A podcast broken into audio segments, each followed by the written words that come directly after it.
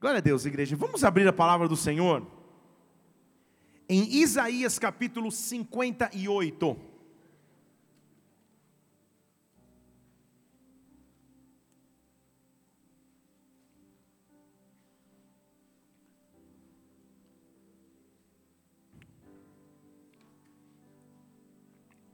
Tudo bem aí, Raul?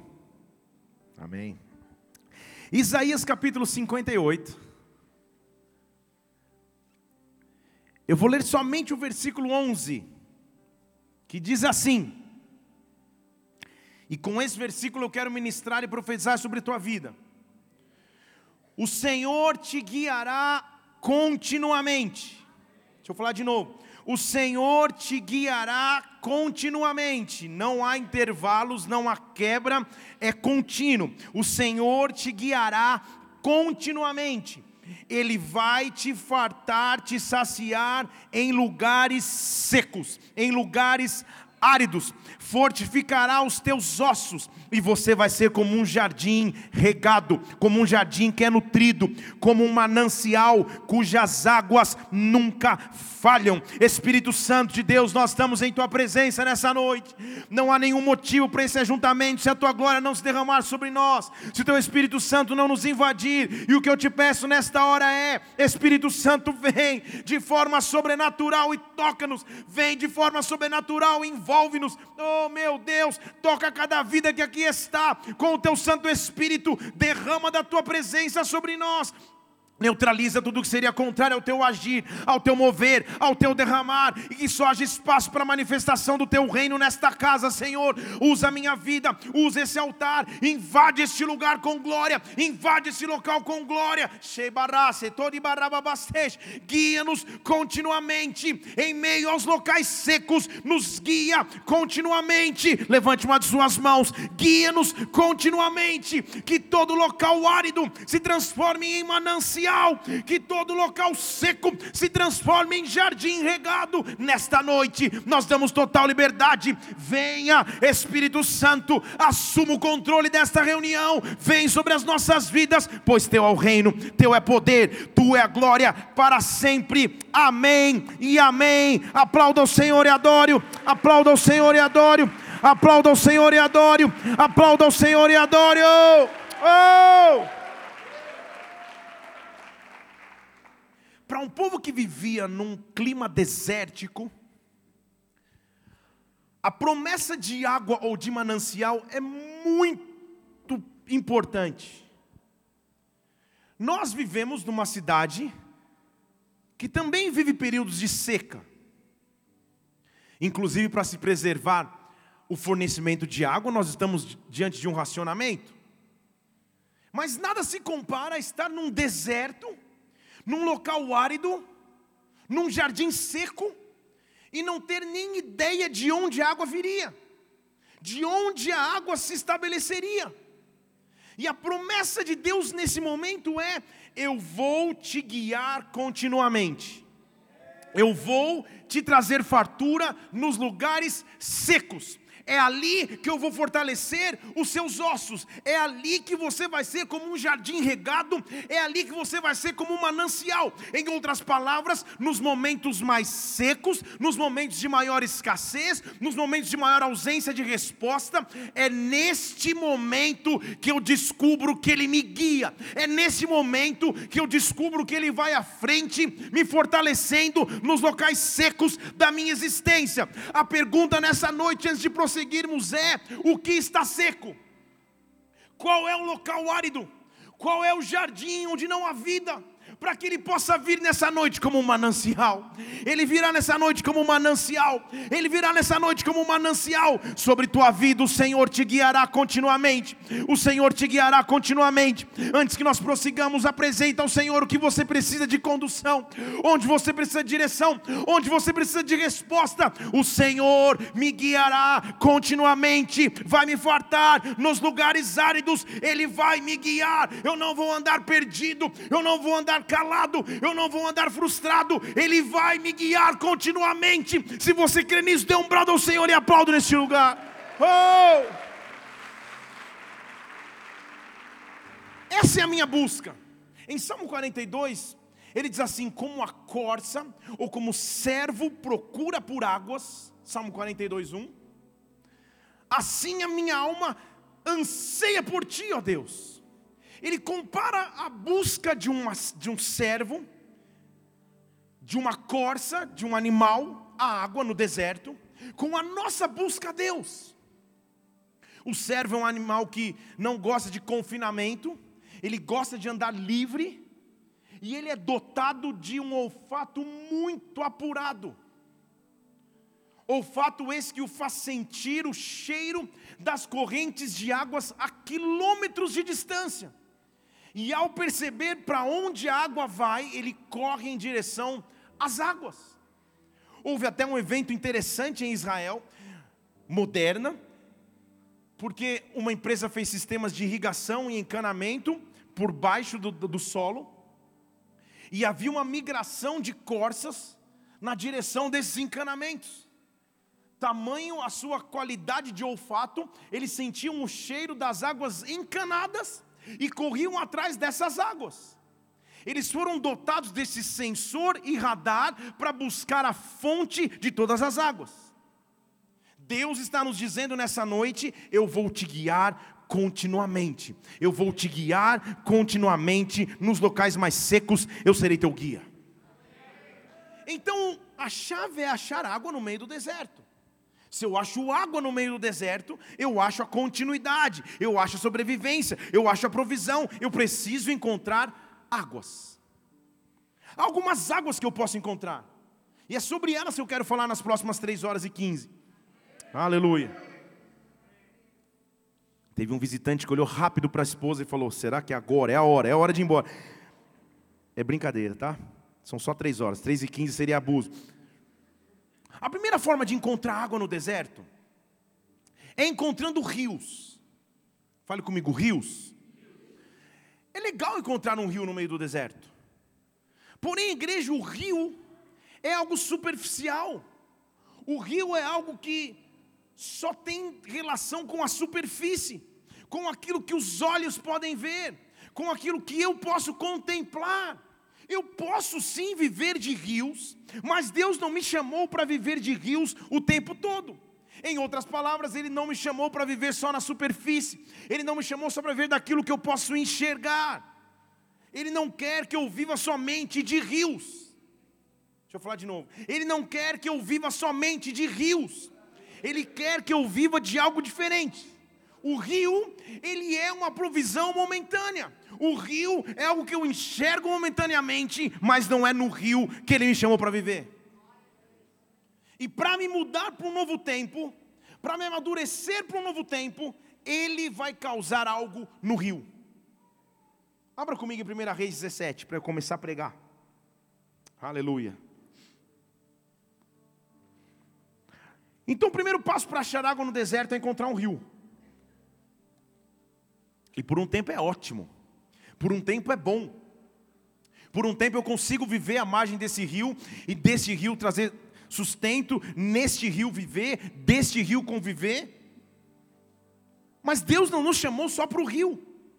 Há uma hora que Ele causa algo no rio, porque Ele é aquele que me guia continuamente. A Bíblia diz em 1 Reis capítulo 17, versículo 5, que um homem foi conforme a palavra do Senhor, e habitou junto a um rio, chamado Querite, que está a oriente do Jordão. Então, um homem sentado à beira de um rio, habitando no meio do deserto, isso é demais. Achar um rio para habitar é maravilhoso. E além do rio, os corvos lhe traziam pão, versículo 6, e carne pela manhã, e também pão e carne à tarde. E ele bebia do rio. Então pense comigo, aquele homem sentado à margem do rio, pegava o celular, entrava no iFood, pedia pão e carne e lá vinha o corvo. Era o primeiro sistema de delivery da história. O corvo trazia o pão e a carne, ele nem saía do lugar. Era maravilhoso viver nesse tempo de provisão, bebendo do rio, comendo do pão e carne, sem qualquer esforço. Mas Deus não nos chamou para vivermos somente assim. esperando que o corvo traga pão e carne, bebendo do rio que está à minha disposição para que ele possa gerar um novo tempo, para que ele possa me amadurecer, ele tem que fazer o que aconteceu no versículo 7. Tudo fluía bem, tudo ia de forma natural, mas passaram-se alguns dias e o rio secou. E eu já não vi tanto amém. E o rio secou, porque não chovia sobre a terra. Deus olhou lá de cima e falou: Não, esse cara está folgado demais. Ele está achando que a vida dele é de beira de rio, de corvinho trazendo pão e carne. Eu tenho tantas coisas mais para esse homem. Eu tenho tantas promessas para fazer com ele e através dele. Há tantos milagres que ele tem que proporcionar, há tantos milagres que ele tem que viver, há tantas promessas que ele tem que executar, há tantas profecias que repousam sobre a sua vida. Não dá para ficar sentado do lado do rio a vida toda. Então, para que você amadureça e entre no novo tempo, ele seca o rio. Estão comigo ou não? Ele seca o rio. A provisão momentaneamente deixa de existir. A paz momentaneamente vai embora. A segurança deixa de, de estar presente, porque o rio secou porque o rio secou. Deus está falando com pessoas aqui que de repente o rio secou. De repente a provisão se esgotou, de repente a dificuldade chegou, de repente a crise apareceu, o rio está seco, porque parou de chover. Antes era tão confortável, eu ficava ao lado do ribeiro e as pombas e os corvos traziam comida e eu bebia da aguinha do rio, mas e agora o rio secou? O que acontece quando o rio seca? Quando o rio seca, Deus está me amadurecendo. Deixa eu falar de novo: quando o rio seca, Deus está me fazendo crescer. Porque logo que o rio seca, já não tinha mais corvo, já não tinha mais rio, ele só escuta uma orientação. Versículo 8: Veio então a palavra do Senhor e disse: Levanta-te e vai. Deixa eu falar de novo: Levanta-te e vai. Você que estava sentado na beira do rio até agora, levanta-te e vai. Levanta-te e vai. Levanta-te e vai. Eu estou vendo Deus dizendo para pessoas: levanta-te e vai. Não agora, amanhã. Levanta-te e vai. Levanta-te e vai. Porque agora, antes, eu te ensinei a viver de maneira natural da beira do rio, mas agora há um novo nível. Agora algo mais profundo. Levanta-te, vai vai para Sarepta, que pertence a Sidom, e habita ali, versículo 9. Eu ordenei que uma mulher viúva te sustente. E você já falando, Deus falou comigo, minha tia. Não, não é isso. Entenda o contexto, amém, gente? Ordeno que uma mulher viúva te sustente. Ficar viúva naquela época e sociedade era uma sentença quase que de morte, porque a mulher não estava inserida no mercado de trabalho, ela não havia sido preparada para ganhar seu próprio sustento, então ela mal passava pelos últimos anos de sua vida antes de morrer. Agora, como que Deus associa a provisão de um profeta a uma mulher nessa condição? Ela não tem nem para ela, ela vai ter para me sustentar. Vocês estão comigo? Sabe o que Deus estava dizendo para aquele profeta? Olha, se você creu num Deus que te sentou do lado de um ribeiro uma fase da tua vida, que fez o corvo trazer pão, trazer água, trazer leite, trazer mel, trazer barrinha de cereal, se você creu num Deus que cuidou de você enquanto você era pequeno, comece a crer no Deus que vai trazer provisão de maneira sobrenatural. Não importa se vai vir da viúva, não importa se vai vir do mais pobre, não importa se vai vir do menor, mas levanta e vai, levanta e vai. O rio secou, Deus vai amadurecer. O rio secou, é tempo de avançar. Eu não sei como a provisão vai chegar, eu não sei como a água vai vir, mas uma coisa eu sei: eu vou te guiar continuamente nos lugares secos, eu vou fartar a barracete, te fartar e vou fortalecer os teus ossos. Levante uma de suas mãos, comece a ser guiado por Deus agora. Comece a ser guiado por Deus agora. Deus está te mandando, levanta e vai, levanta e vai. Não se pergunte como, onde, porquê, simplesmente creia num Deus que é sobrenatural e Ele vai te guiar em lugares secos. Dê um brado ao Senhor e aplaude, e adore, e adore. Oh!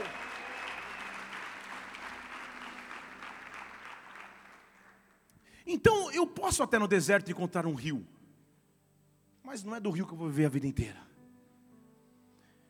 Quando o rio seca, quando a dificuldade se instala, é porque ele simplesmente quer que eu aprenda a viver num novo nível. É porque ele quer me desafiar a viver um novo nível. Vai, levanta, porque uma mulher viúva vai te sustentar. E depois você vai ver lá na frente, quando você lê, o que ele teve que viver com essa viúva e quais os milagres que aconteceram, porque ele é um Deus sobrenatural. Então é tempo de passar do rio, de ir além da provisão com aquilo que eu vejo, das condições que eu podia gerar, do rio que estava ao meu lado. O rio secou, Deus vai gerar um novo tempo na minha história. Então a primeira água que eu encontro é a água do rio. Estão comigo aqui? Diga amém. Quer ir para casa? Diga aleluia. Tamo junto, hein? Tamo junto, Raul. Aleluia. Vou ficar só mais seis meses te enchendo, tá? Que era o tempo que eu achei que duraria o meu banco. Muito bem. Depois de encontrar rios, só estou fazendo isso porque ele escreveu assim, pastor, eu sei que eu não estou em condições de pedir nada, mas não vai falar essa história de púlpito. Eu falei, claro, fica tranquilo, eu sou super compreensivo. Então, depois que eu encontrei rios, e os rios se secaram, é tempo de encontrar novas águas. Deixa eu falar de novo, é tempo de encontrar novas águas. O segundo passo, o segundo nível de águas que eu encontro no deserto são os poços. Fale comigo, poços. O poço é algo que já gera maior profundidade. O poço gera uma garantia, uma chance de sobrevivência maior. Ao lado do poço a vida cresce. Ao lado do poço o sustento vem. Ao lado do, povo, do poço a sociedade se desenvolve. Então encontrar um poço ou abrir um poço em meio a um deserto é muito mais profundo do que só depender do rio. Poço envolve sacrifício, envolve esforço, envolve fé, envolve planejamento. Cavar um poço não é pegar uma, uma pazinha e ficar cavando. É preciso de uma estrutura para se cavar um novo poço. Quando eu encontro o poço, há uma esperança. Deixa eu falar de novo. Quando eu encontro o poço, há uma esperança. Mas o inimigo tem uma função. Em Gênesis 26, abra comigo. A Bíblia está falando de um, de um homem.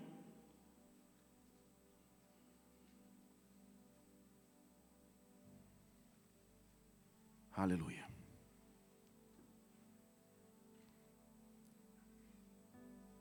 que em fé plantou numa terra, e porque plantou numa terra, Deus o abençoou. Havia uma diferença entre ser um mero agricultor ou criador de animais no Antigo Testamento e ser um empresário da agricultura e o empresário da pecuária ou da, do cultivo de frutas ou do, do, do, da criação de ovelhas ou de animais. A família de Isaac, Isaac era filho de? Muito bem, obrigado, presbítero Renato, por salvar a hora. Era filho de Abraão. A Bíblia diz Abraão, Isaac e? E? Então guarda isso aí no teu, no teu HD. Isaac era filho de Abraão. Abraão era um cara próspero. Abraão era um cara que, onde chegava, construía altares e, faz, e, e, e colonizava toda aquela região, cuidava dos animais. Ele era um, ele era um, um empreendedor. A principal característica, então, de alguém que chega num local para se estabelecer, por cultura e por entender que os animais precisam de vida, é não depender do rio. Eles provocam a água de acontecer. Estão comigo aqui ou não? Então eles chegavam nos locais, depois de identificar o ribeiro de águas, eles cavavam poços. Eles iam fundo para cavar poços, para que o poço pudesse trazer a vida que eles precisavam. Então Isaac, como um filho de Abraão, como alguém que tinha essa cultura, ele chega numa terra e diz que semeia naquela terra, versículo 12. E no mesmo ano, só para você ver a prosperidade e como ele crescia, ele colheu o cêntuplo. Se você não sabe o que é, depois põe no Google cêntuplo, cem vezes mais do que ele plantou. E o Senhor o abençoou, ele se engrandeceu, enriqueceu, se tornou muito poderoso, tinha possessões e rebanhos de gado, muita gente para trabalhar para ele, mas os filisteus o invejavam. Estão comigo ou não? o inimigo tem uma função só. Quando o inimigo percebe, vai comigo aqui, que Isaac estava crescendo demais, muito animal, muito rebanho, muita coisa acontecendo, ele vai fazer algo. E ele não vai sequestrar o boi, não vai abrir uma churrascaria e matar todos os bois, ele não vai atacar os animais. Olha onde ele vai, versículo 15. Então, todos os poços que antes tinham sido abertos na época de Abraão, o pai de Isaac, os filisteus entulharam e encheram de terra. Para onde eles foram, gente? Para onde eles foram? Por que, que eles entulham os poços? Por que, que eles entulhar poço é pegar pedra e jogar dentro do buraco lá até, até tapar o poço? Terra e pedra é entulhar o poço. É isso que entulhar o poço. Entulhar o poço tem vários significados que não dá tempo de dizer, mas vou dizer mesmo assim. Em primeiro lugar, entulhar poço significa acabar com a fonte de vida acabar com a fonte de esperança. Entulhar poço significa comprometer o trabalho que já foi feito, porque houve esforço para cavar. Agora o inimigo vem e em cinco minutos acaba com um poço que talvez tenha levado seis meses para cavar. Como é ruim entrar na fase em que os meus poços estão sendo entulhados. Estão aqui ou não? Não é que o rio secou e de repente acabou de ter rio, mas é que o esforço que eu tinha, esse esforço que eu tinha feito para conquistar, agora eu estou perdendo o que conquistei. Estão aqui? Entulhar poço é quando ele vem naquilo que eu tinha como fonte de vida, de alegria, de esperança, de recurso, de fé, e daqui a pouco alguém está jogando terra, alguém está colocando pedra dentro do poço que eu abri. A função do inimigo é acabar com as águas, é acabar com o fluir de águas. Mas se há uma promessa que Ele me guiaria continuamente, mesmo se o local esteja árido, Ele vai me conduzir. Mesmo que o local esteja árido, Ele vai me dar forças para cavar de novo. Sabe o que os servos de Isaac começaram a fazer? Ah, é? Eu sei que demorou. Gente, naquela época não tinha escavadeira, não tinha plano de engenharia, não tinha leitura de GPS do solo se abria nem sei como. Não sei qual era a arquitetura, engenharia e projeto envolvido para se abrir um poço na época bíblica. Não tinha ferramenta, nem pá tinha. Então, era um esforço tremendo para se abrir um poço. E sabe o que eles fazem? Ao invés de chorar os poços que haviam sido entulhados, versículo 18: Isaac voltou a cavar os poços que se haviam cavado nos dias de Abraão, seus pais, porque os filisteus tinham entulhado depois da morte de Abraão. Estão comigo ou não? Então ele volta no local, calma aí, qual que é o poço? Esse aqui era meu? Deixa eu desentulhar. Ah, mas vai fazer o trabalho dobrado. Deixa eu desentulhar, Deus vai me dar força. Ali também era meu. Deixa eu desentulhar de novo. Deixa eu abrir de novo. Deixa eu fazer novamente. Porque a água é a fonte de vida. A água é a fonte de esperança. No deserto, a água é a chance do recomeço. O que Deus está te dando força nessa noite, eu quero falar em português claro aqui. É para voltar a cavar nas áreas que estavam entulhadas. É para voltar a acreditar na provisão de Deus. É para voltar a ter fé. Que o poço que o inimigo entulhou, Deus vai te dar força para abrir novamente mente. Receba força nesta hora. Receba força nesta hora. Levante uma de suas mãos. Deus vai te mostrar onde cavar. Deus vai te mostrar onde cavar, onde colocar as mãos. Volta a abrir os poços do teu ministério.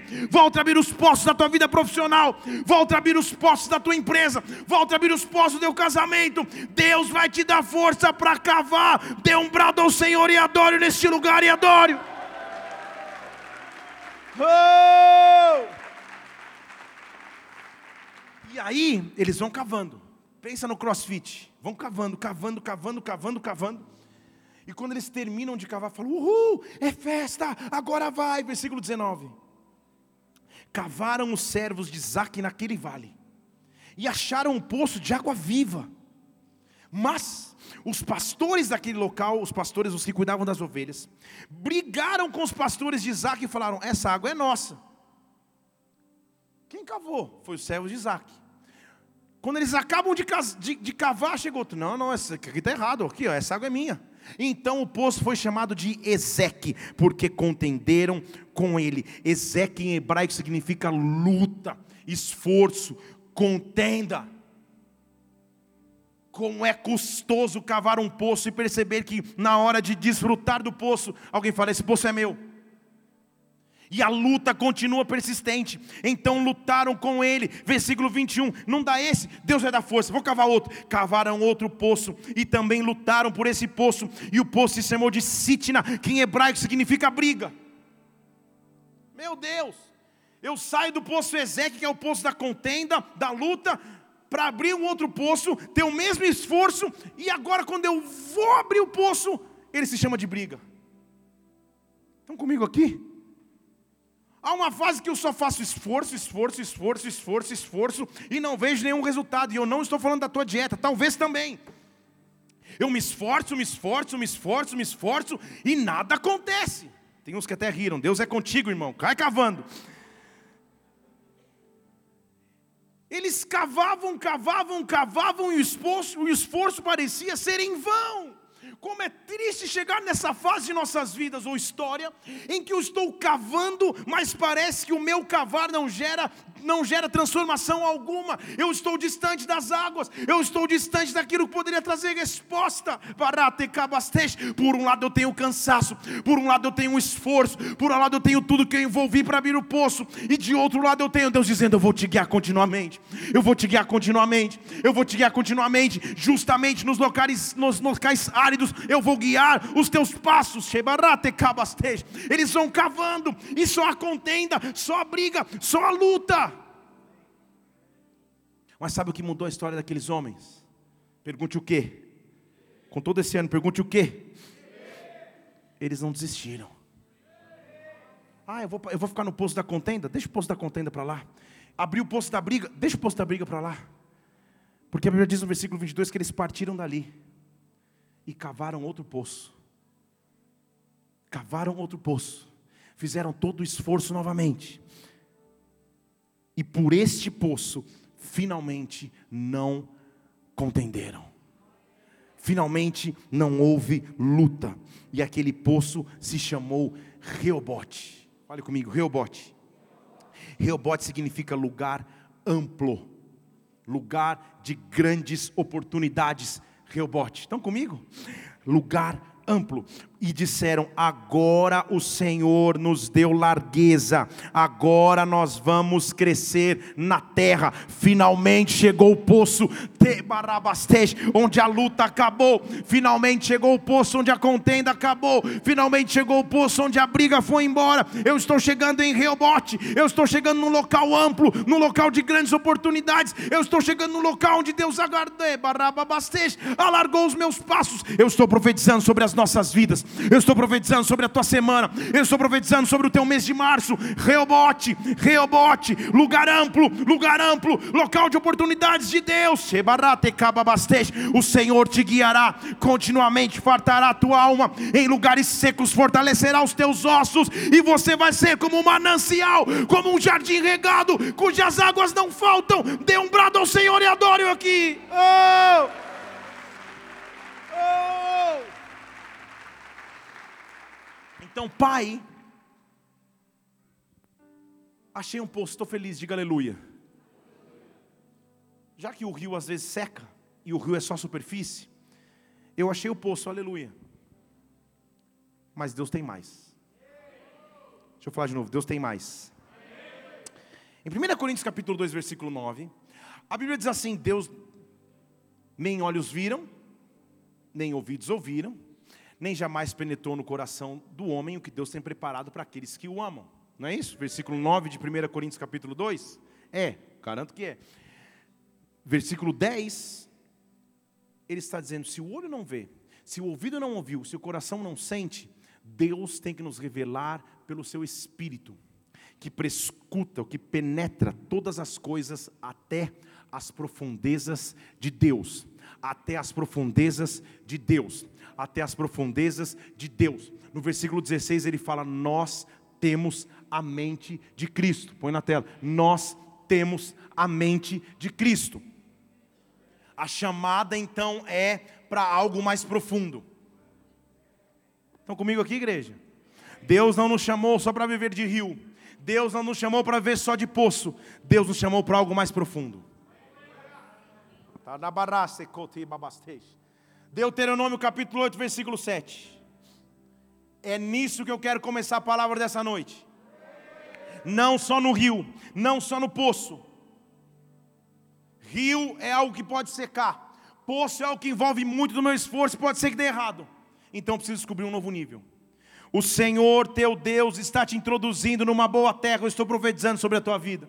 Numa terra de ribeiros, de águas, de fontes e nascentes. Ei! De fontes e nascentes que brotam nos vales. Deus está nos levando para uma terra de fontes e nascentes que brotam nos vales, que brotam nos vales. Eu não quero só o rio, eu não quero só o poço, onde estão as fontes de águas, onde estão as nascentes de águas que brotam no meio dos vales. É isso que eu quero, é isso que eu preciso, é isso que virá sobre a minha vida. Deus está fazendo me encontrar as fontes de vida as nascentes de água.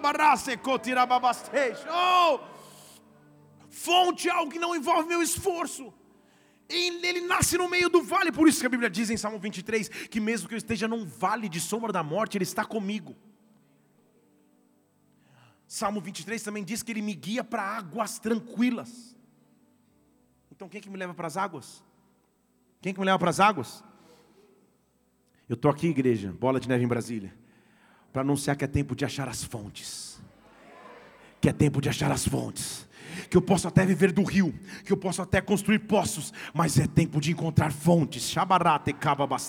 É tempo de encontrar fontes, é tempo de encontrar fontes que brotam no meio dos vales, que brotam no meio dos vales. E a promessa de Deuteronômio 8 é, versículo 8: lá é, é terra de trigo e cevada, ou seja, é terra de provisão, lá é terra de vides, lá é terra de figueiras, lá é terra de romeiras, lá é terra de oliveiras, lá é terra de azeite, lá é terra de mel. Deuteronômio 8, versículo 8 terra onde você come o pão sem escassez. Versículo 9 terra onde não te faltará coisa alguma, terra cujas pedras são de ferro, cujos montes pode cavar o cobre, comerás e te fartarás, e louvarás o Senhor teu Deus pela boa terra que Ele te deu. Eu estou anunciando o que acontece quando você encontra uma fome, não te faltará coisa alguma, quando você encontra uma fonte, não te faltará coisa alguma, as pedras são de ferro, os montes dão cobre, comerás e te fartarás, e louvarás ao Senhor Senhor teu Deus pela boa terra que Ele te deu. Levante suas duas mãos para o céu,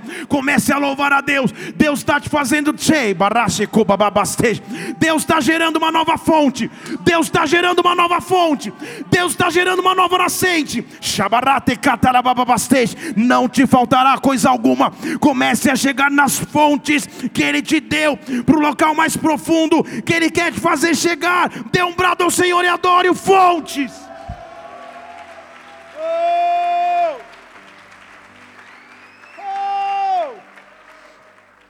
Quando eu chego nas fontes, Deus começa a me dar algumas autoridades.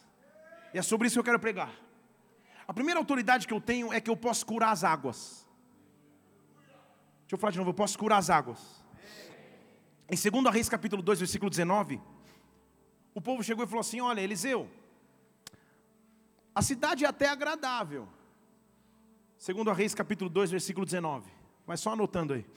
A cidade é até agradável, como você pode ver, mas as águas são péssimas. A terra não tem vida. É até agradável, mas há um grande problema. As águas são terríveis e a terra é estéril. E como Eliseu era um profeta e vivia no profético, ele sabia que ele tinha uma autoridade. Ele fala assim: faz o seguinte então. Alguém pega um jarro novo e coloca no jarro novo sal. E você pensando, o que, que eles vão fazer aqui? Um churrasco? O que, que é isso? Me traz um jarro com sal? A gente está falando de uma coisa, Eliseu, você está falando de outra. Eu estou falando de águas doentes e que não produzem vida, e você pede um jarro mais novo com sal? O que, que significa dizer isso? Por que, que a Bíblia nos compara como sal da terra e luz do mundo? Por que a Bíblia compara o nosso Deus como um oleiro em Jeremias que constrói novos vasos? Estão comigo aqui? falar em português.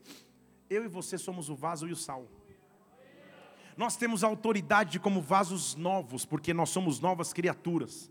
Nós temos oportunidade porque temos o sal da terra. Nós temos oportunidade de chegar diante das águas. Nós temos autoridade de chegar diante das águas. As águas eram terríveis e péssimas. As águas não tinham vida. Ele fala: pega um jarro com sal e traz aqui. Então, versículo 21, saiu ele para o poço. É isso que está dizendo? Saiu ele para o poço. É isso que está dizendo? Saiu ele para o rio. É isso que está dizendo? Saiu ele para o manancial. O manancial é a fonte. Saiu ele para a fonte, ele foi na raiz, ele foi para a fonte da água e jogou sal na água e disse: Assim diz o Senhor, eu estou sarando estas águas, não mais sairá dessas águas morte nem esterilidade. Eu estou trazendo vida para onde tinha morte, eu estou trazendo cura para onde tinha amargura, eu estou deitando sal nas águas, porque eu encontrei a fonte, eu estou com autoridade sarando as águas, e a Bíblia diz no versículo 22 que aquelas águas ficarão saudáveis até o dia de hoje, conforme a palavra profética de Eliseu. Deus te dá autoridade para curar as águas. Oh! Oh, oh, Deus chega e diz: não produz mais, então você tem autoridade. Chega no manancial, não fica no poço, no rio. Vai para o manancial, vai para o local profundo em Deus, vai para o local secreto em Deus. Diz: Senhor, eu estou me deitando nas águas. Entendeu, né? Bem-aventurado o homem que não anda segundo o conselho dos ímpios, não se detém no caminho dos pecadores, não se assenta na roda dos escarnecedores, antes tem o seu prazer na lei do Senhor, e nessa lei medita de dia e de noite, será como árvore plantada junto às águas. Estou citando o Salmo 1 aqui para a gente, igreja. Está como árvore plantada junto às águas. O meu povo cometeu dois males, fiquem estupefados. Eu estou citando Jeremias capítulo 2, versículo 12. Fique estupefado, ó céus, fiquem estarrecidos, porque no versículo 13, eu sei que eu estou indo rápido, Jeremias 2, 13. O meu povo cometeu dois males, se afastaram de mim, manancial de águas da vida, e construíram poços rachados que não retêm mais as águas. O segredo é estar estar próximo do manancial, porque no manancial há vida, no manancial há cura, no manancial há esperança. Deus está dizendo: ache as fontes, ache as fontes, ache as fontes. Eu estou indo na raiz que te entristeceu nessa última semana, eu estou indo na raiz que te entristeceu nesse último mês, eu estou indo na raiz que te babastece, que roubou o teu ânimo, que roubou a tua fé, e lá nesta raiz eu estou trazendo cura, lá nessa raiz eu estou trazendo cura, lá nessa raiz eu estou trazendo vida. Ele é o Deus do manancial, dê um brado ao Senhor e adoro, adoro, adoro, adoro, adoro. Oh! Eu não quero viver do rio, daquilo que eu vejo com os olhos, da provisão que chega de maneira automática. Eu não quero viver do poço, que é aquilo que só o meu esforço constrói. Eu quero viver no manancial. Vocês estão me entendendo aqui? Eu quero viver no manancial. Eu quero viver na fonte. Eu quero viver nos rios que não acabam porque eles são feitos pelo próprio Deus. É tempo de encontrar fontes.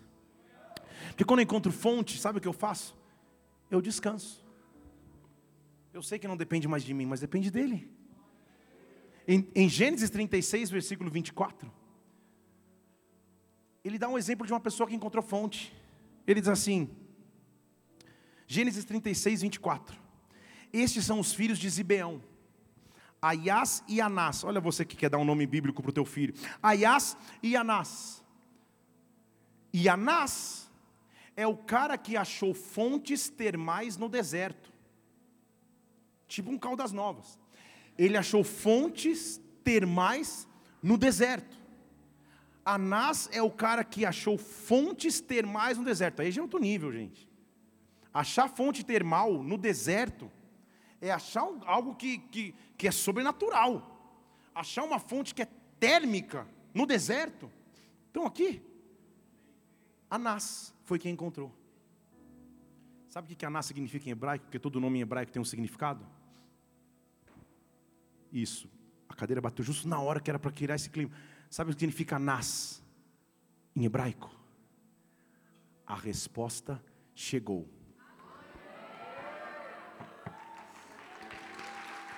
Pode aplaudir o Senhor, hein? Então calma aí. Há momentos em que eu ando errante no deserto, há momentos em que eu preciso de água para beber. Mas há momentos que ele fala: além da água para beber, eu vou te dar água termal para você descansar. Vou te dar um spa no meio do deserto, e o nome do spa é Anás. A resposta chegou. Não se preocupe mais, descanse nas minhas águas. Não se preocupe mais, descanse na minha presença. Eu sou o Deus de todas as fontes. Deus está te dando descanso das suas lutas. Você não entendeu? Deixa eu falar de novo. Deus está te dando descanso nas tuas lutas. Deus está colocando fontes termais no deserto. Deus vai te trazer descanso. Espera no Senhor. Descansa no Senhor. Confia no Senhor. Confia nele para que o mais Ele possa fazer. Confia nele, Ele está te levando para fontes termais no meio do deserto. Dê um brado ao Senhor e adore mais uma vez. Adore, adore, adore, adore, adore. Oh!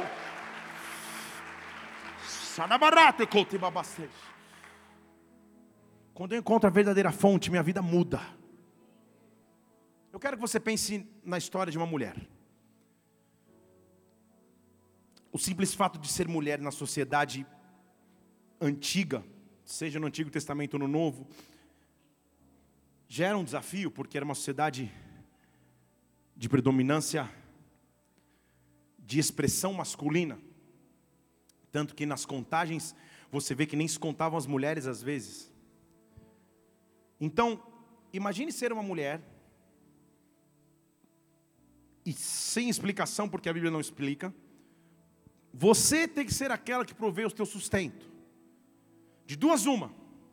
Ou você era viúva, como eu já te expliquei, ou então você era meretriz, com uma palavra bonita da Bíblia. Uma mulher com vários amigos coloridos. Que era o caso dessa segunda mulher. Mulher que havia tido cinco relacionamentos anteriores, estava no sexto, e nenhum delas era seu esposo. Então, apesar de ter vários homens que a usaram durante o ciclo de sua vida, na hora que precisava de alimento, sustento, ela tinha que se virar sozinha. Pior, ela era de um povo inimigo aos judeus, que mal se falavam. Ela era de uma região chamada Samaria. Então pega no pacote e põe uma mulher, numa sociedade predominantemente machista, não casada, uma mulher que tinha um trabalho que você sabe qual é? Cinco antigos maridos que não eram maridos, entrando num sexto relacionamento, tendo que, como esperança de vida, ela mesma buscar o seu sustento. Pensa se essa mulher não é um poço entulhado. Estão aqui? Pensa se a mulher não é um poço cheio de pedra que esperança de vida, de futuro e perspectiva uma mulher como essa vai ter? Quem olharia para essa mulher? Quem se preocuparia com as suas questões? Eu estou dizendo que Deus é um Deus que nos guia mesmo em lugares secos. Estão comigo? Vamos parar um pouco, deixa essa mulher sentada ali. Espera essa mulher, você já sabe quem ela é. Qual era o nome do homem cujos poços foram entulhados? Anás é o que achou a, água. Isso, Isaac. Isaac é o nome do homem, fala Isaac. Gênesis 26 nós já lemos. Isaac era filho de Abraão, desentulhou os poços de Abraão. Então, de uma geração para outra, o poço foi entulhado. Estão comigo? Isaac gerou alguns filhos, entre eles o mais conhecido era Jacó. Então a Bíblia diz que é Abraão, Isaac e Jacó. Então fale comigo: Abraão, Isaac e Jacó. Quando Isaac entra nesse contexto na história em Gênesis 26, ele está restituindo os poços do seu pai que haviam sido entulhados. Tudo bem? Pastor, agora não entendi. O que isso tem a ver com a história que a gente vai contar agora? Tudo. Qual era o filho de Isaac então? Qual era o filho de Isaac? João capítulo 4. Diz de um passeio que Jesus Cristo estava fazendo. E diz que ele, no versículo 5, chegou numa cidade. Essa cidade era uma cidade de Samaria, chamada Sicar. Ela ficava junto ou um anexo da terra que Jacó, que quem? Que Jacó tinha dado ao seu filho José. Estão comigo? Como era o nome do homem que o poço foi entulhado? Isaac é pai de quem? Tá bom. Versículo 6. Jesus, coincidentemente, senta às margens de um poço chamado Poço de Jacó. Vocês estão aqui comigo? De geração em geração, o inimigo entulha poços. Estão aqui? Os poços de Abraão, Isaac desentulhou. Quem desentulharia os poços de Jacó? Quem desentulharia os poços de Jacó? Quem de uma vez por toda ia acabar com essa história de que toda geração tem poço entulhado? Quem se sentaria junto ao poço de Jacó para encontrar a pessoa mais improvável ou esquecida na sociedade, dizer: Eu sou a fonte. Você não precisa de poço, você precisa da fonte verdadeira de águas.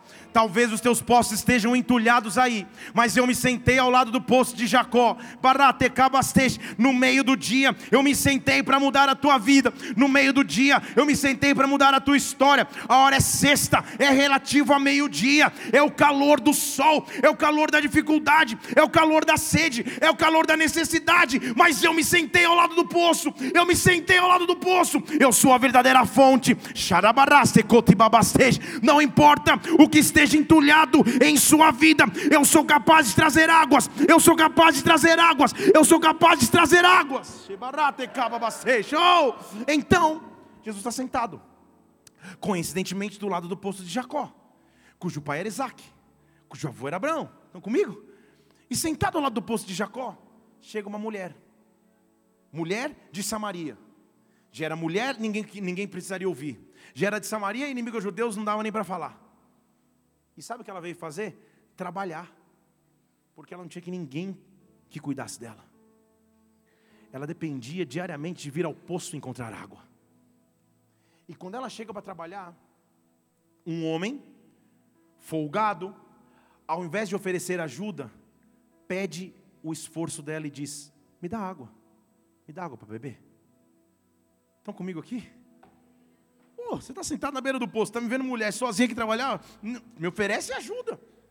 Você me vê aqui me esforçando para buscar água e você me pede do meu esforço. Jesus nunca nos faz uma pergunta que ele já não tem a resposta. E normalmente quando ele pergunta é no tema que ele pode prover falar de novo que isso aqui dava uma pregação. Já está dando, estou pregando. Quando você se pergunta, cadê a alegria? Cadê a fé? Cadê a força? Cadê a esperança? São perguntas que dizem respeito àquilo que ele já pode responder.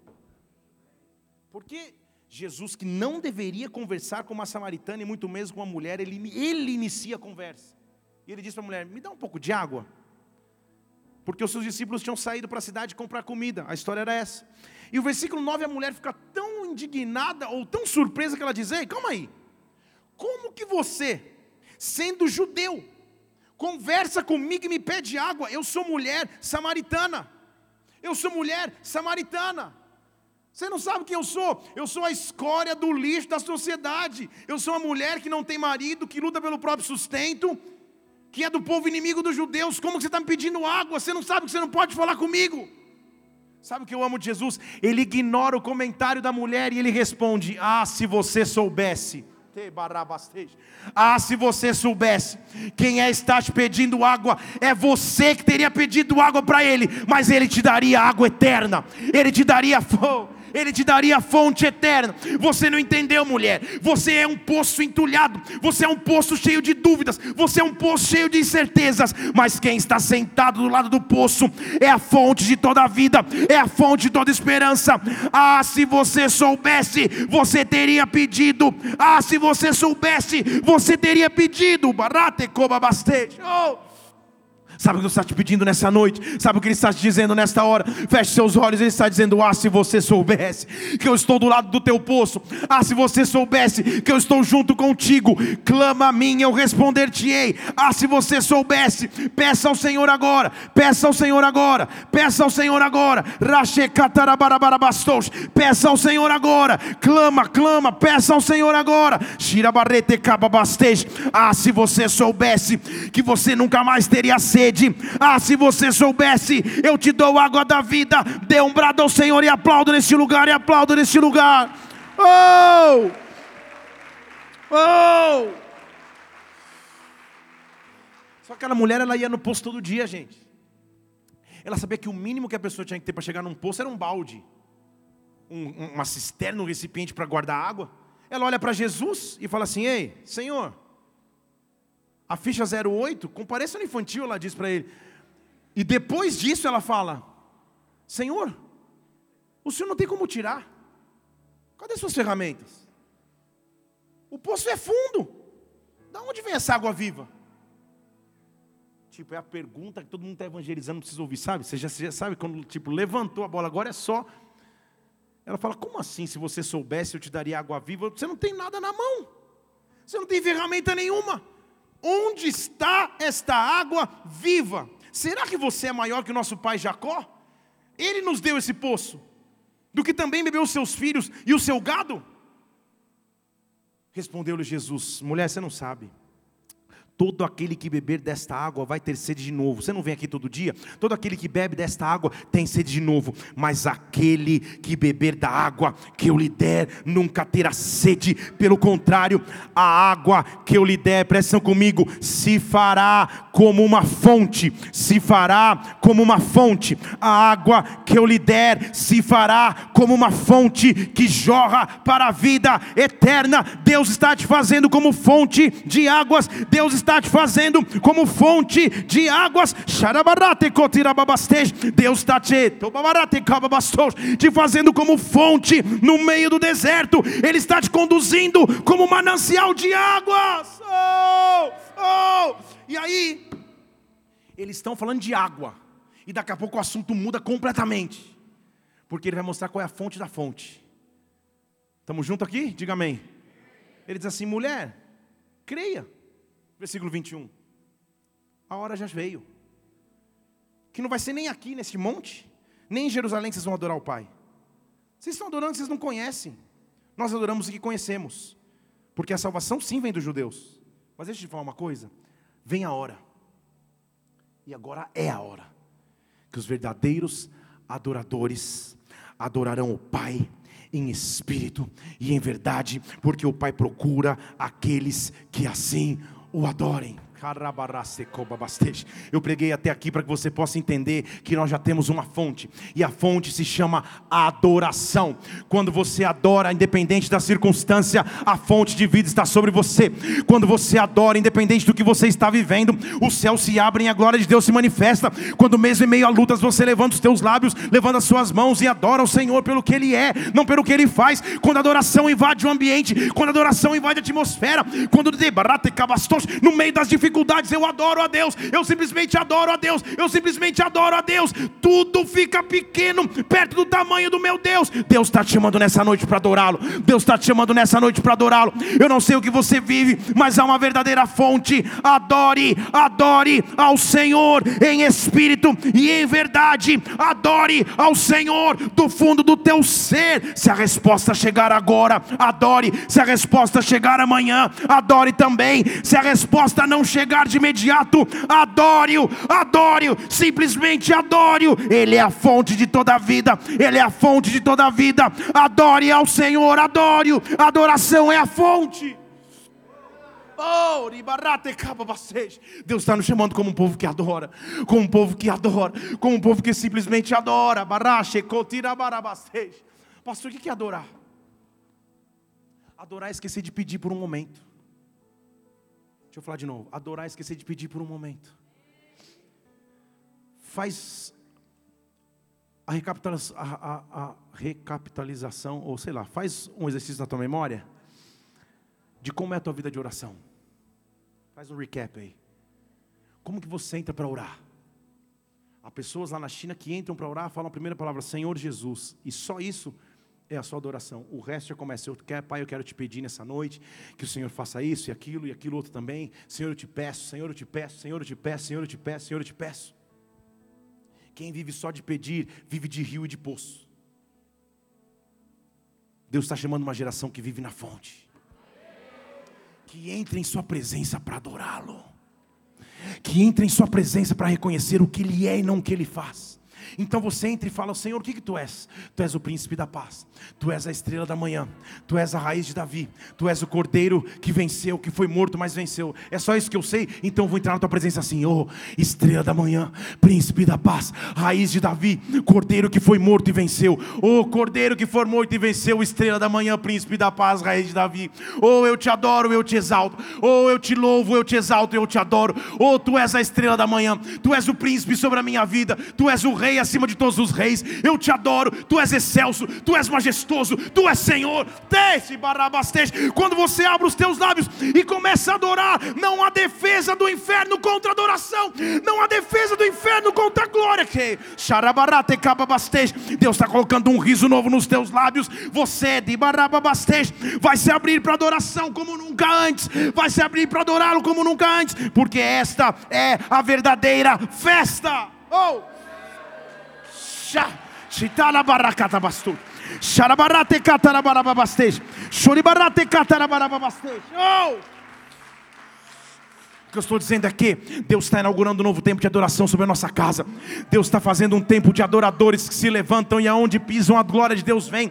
Eu estou dizendo que Deus está abrindo e te babastej, dando sobre nós novas músicas, novas composições, novos talentos para adorar o Senhor. Deus está chamando adoradores que o adoram em espírito e verdade, adoradores que o adoram em espírito e verdade, que vão acima da circunstância natural e simplesmente o adoram. Eu preciso da fonte de águas verdadeiras. Havia uma festa no Antigo Testamento, que perdurou para o Novo. Era conhecida como a festa das águas. Era uma festa onde as pessoas se lembravam do dia em que a água brotou rocha, a, a, a rocha brotou água. Não é isso? Onde a rocha brotou água. Onde Moisés, num tempo de dificuldade, a água foi brotou da rocha por dois eventos. Uma vez ele tocou na rocha, e na outra era para falar, ele tocou de novo, e a rocha brotou com água. Tudo bem? Nessa festa, culturalmente, as pessoas traziam jarros de água e derramavam jarros de água no chão em libação ou em memória ao Senhor por ele ter provido água no meio do deserto.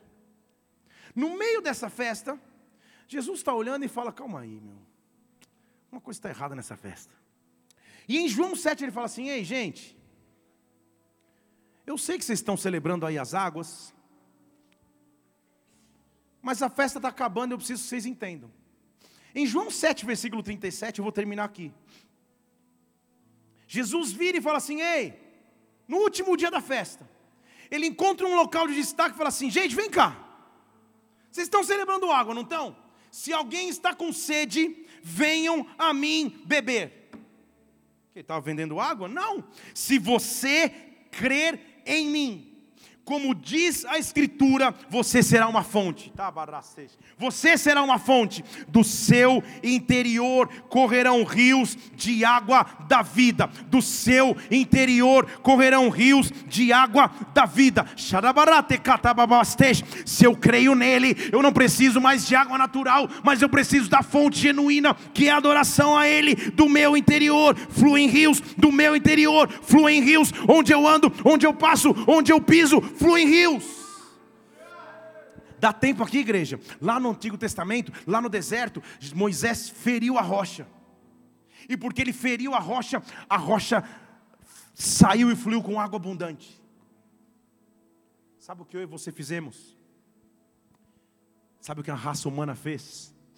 Com os nossos pecados, nós colocamos uma rocha na cruz. E lá na cruz a rocha foi ferida. E quando um soldado romano pegou uma lança e furou a rocha. Estão aqui? Da lateral dessa rocha saiu sangue. Mas também a Bíblia me afirma que saiu água.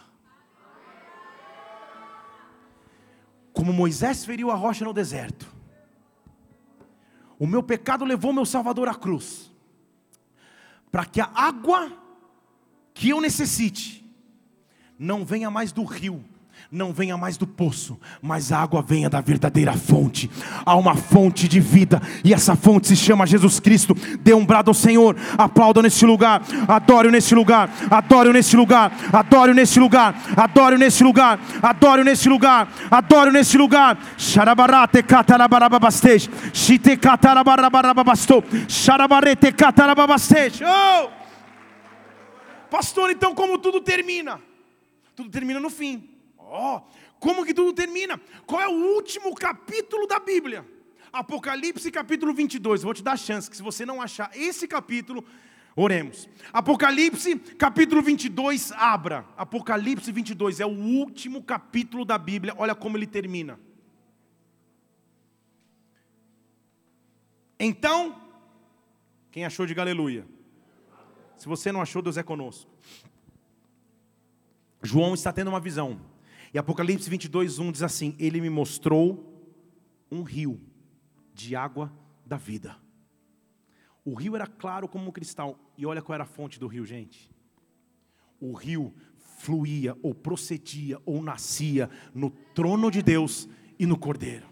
O rio nascia no trono de Deus e no cordeiro. Há uma fonte verdadeira. O rio fluía do trono de Deus e do cordeiro. No meio da praça, de ambos os lados do rio, estava a árvore da vida a árvore da vida, a árvore da vida, e essa árvore produz doze frutos, dando seu fruto de mês em mês, as folhas da árvore são a cura das nações, ali não há mais maldição, nela está o trono de Deus e do Cordeiro, e os seus servos o servirão, verão a sua face, e nas suas frontes estará o seu nome, nas suas frontes estará o teu nome, há um rio que eu posso alcançar a árvore de vida, oh.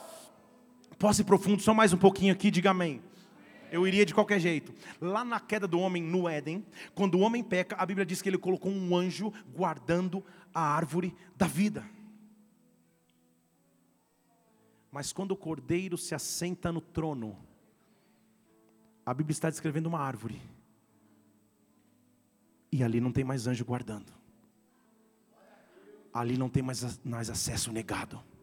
Porque a Bíblia diz em Hebreus capítulo 10: tenhamos, irmãos, ousadia de entrar através do véu, Jesus Cristo, que nos dá acesso à Sua presença. Sabe o que eu estou dizendo? Nada mais entulha o teu poço, nada mais bloqueia o teu rio de adoração. Você está livre para adorá-lo, você está livre para exaltá-lo. Levante uma de suas mãos, fique em pé no seu lugar. Nós vamos começar a adorar, nós vamos começar a adorar. Nós vamos bater, bater, bater até você você ouvir.